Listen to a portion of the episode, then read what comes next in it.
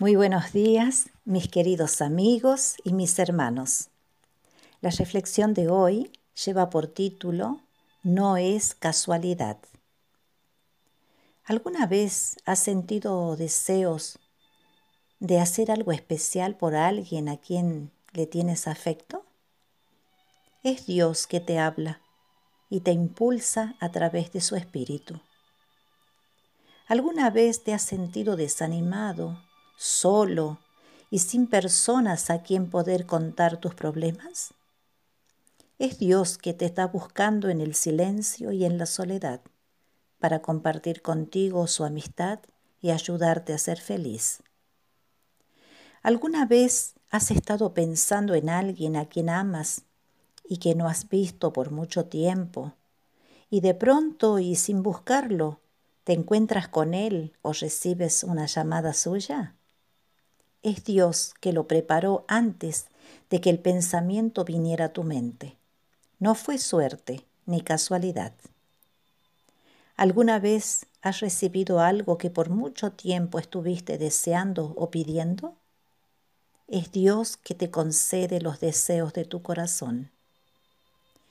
¿Alguna vez, estando en una situación extrema de la que pensaste que jamás saldrías bien parado, ¿Te has encontrado que de pronto, sin hacer nada especial y sin darte ni cuenta, ha llegado la solución? Es Dios que se ocupa de todos nuestros problemas, siempre y cuando los dejemos en sus manos. Si confiamos y descansamos en Él, la solución a su tiempo vendrá.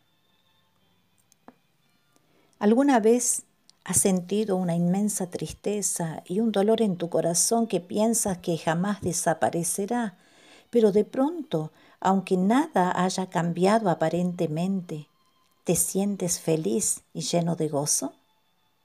¿Es Dios que te consoló e hizo disipar las espesas nubes que cubrían tu mente y tu corazón?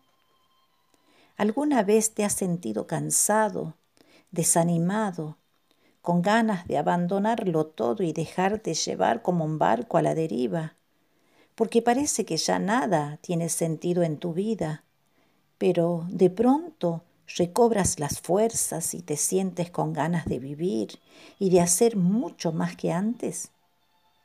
Es Dios que te llevó en sus brazos para darte descanso mientras multiplicaba tus fuerzas.